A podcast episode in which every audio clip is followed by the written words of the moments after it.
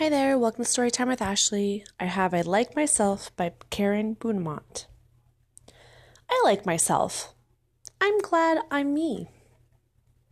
There's no else I'd rather be. I like my ears, my eyes, my nose. I like my fingers and my toes. I like my wild side. I like my tame side. I like me different and the same. I like me fast. I like me slow. I like me everywhere I go. I like me on the inside too, for all I think and say and do.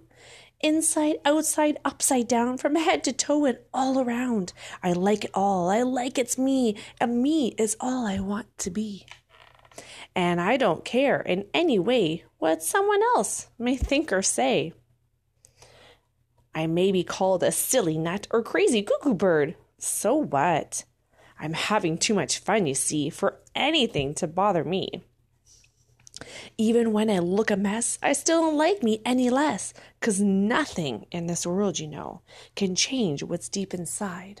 And so, no matter if they stop and stare, no person ever anywhere can make me feel that way they see is all there really is to me. I'd still like me with fleas or warts, or with a silly snout with snorts.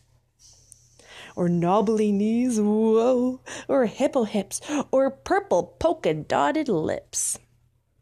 Or beaver breath, or whoo, stinky toes, or horns protruding from my nose.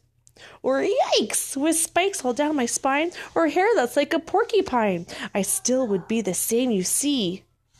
I like myself because I am me.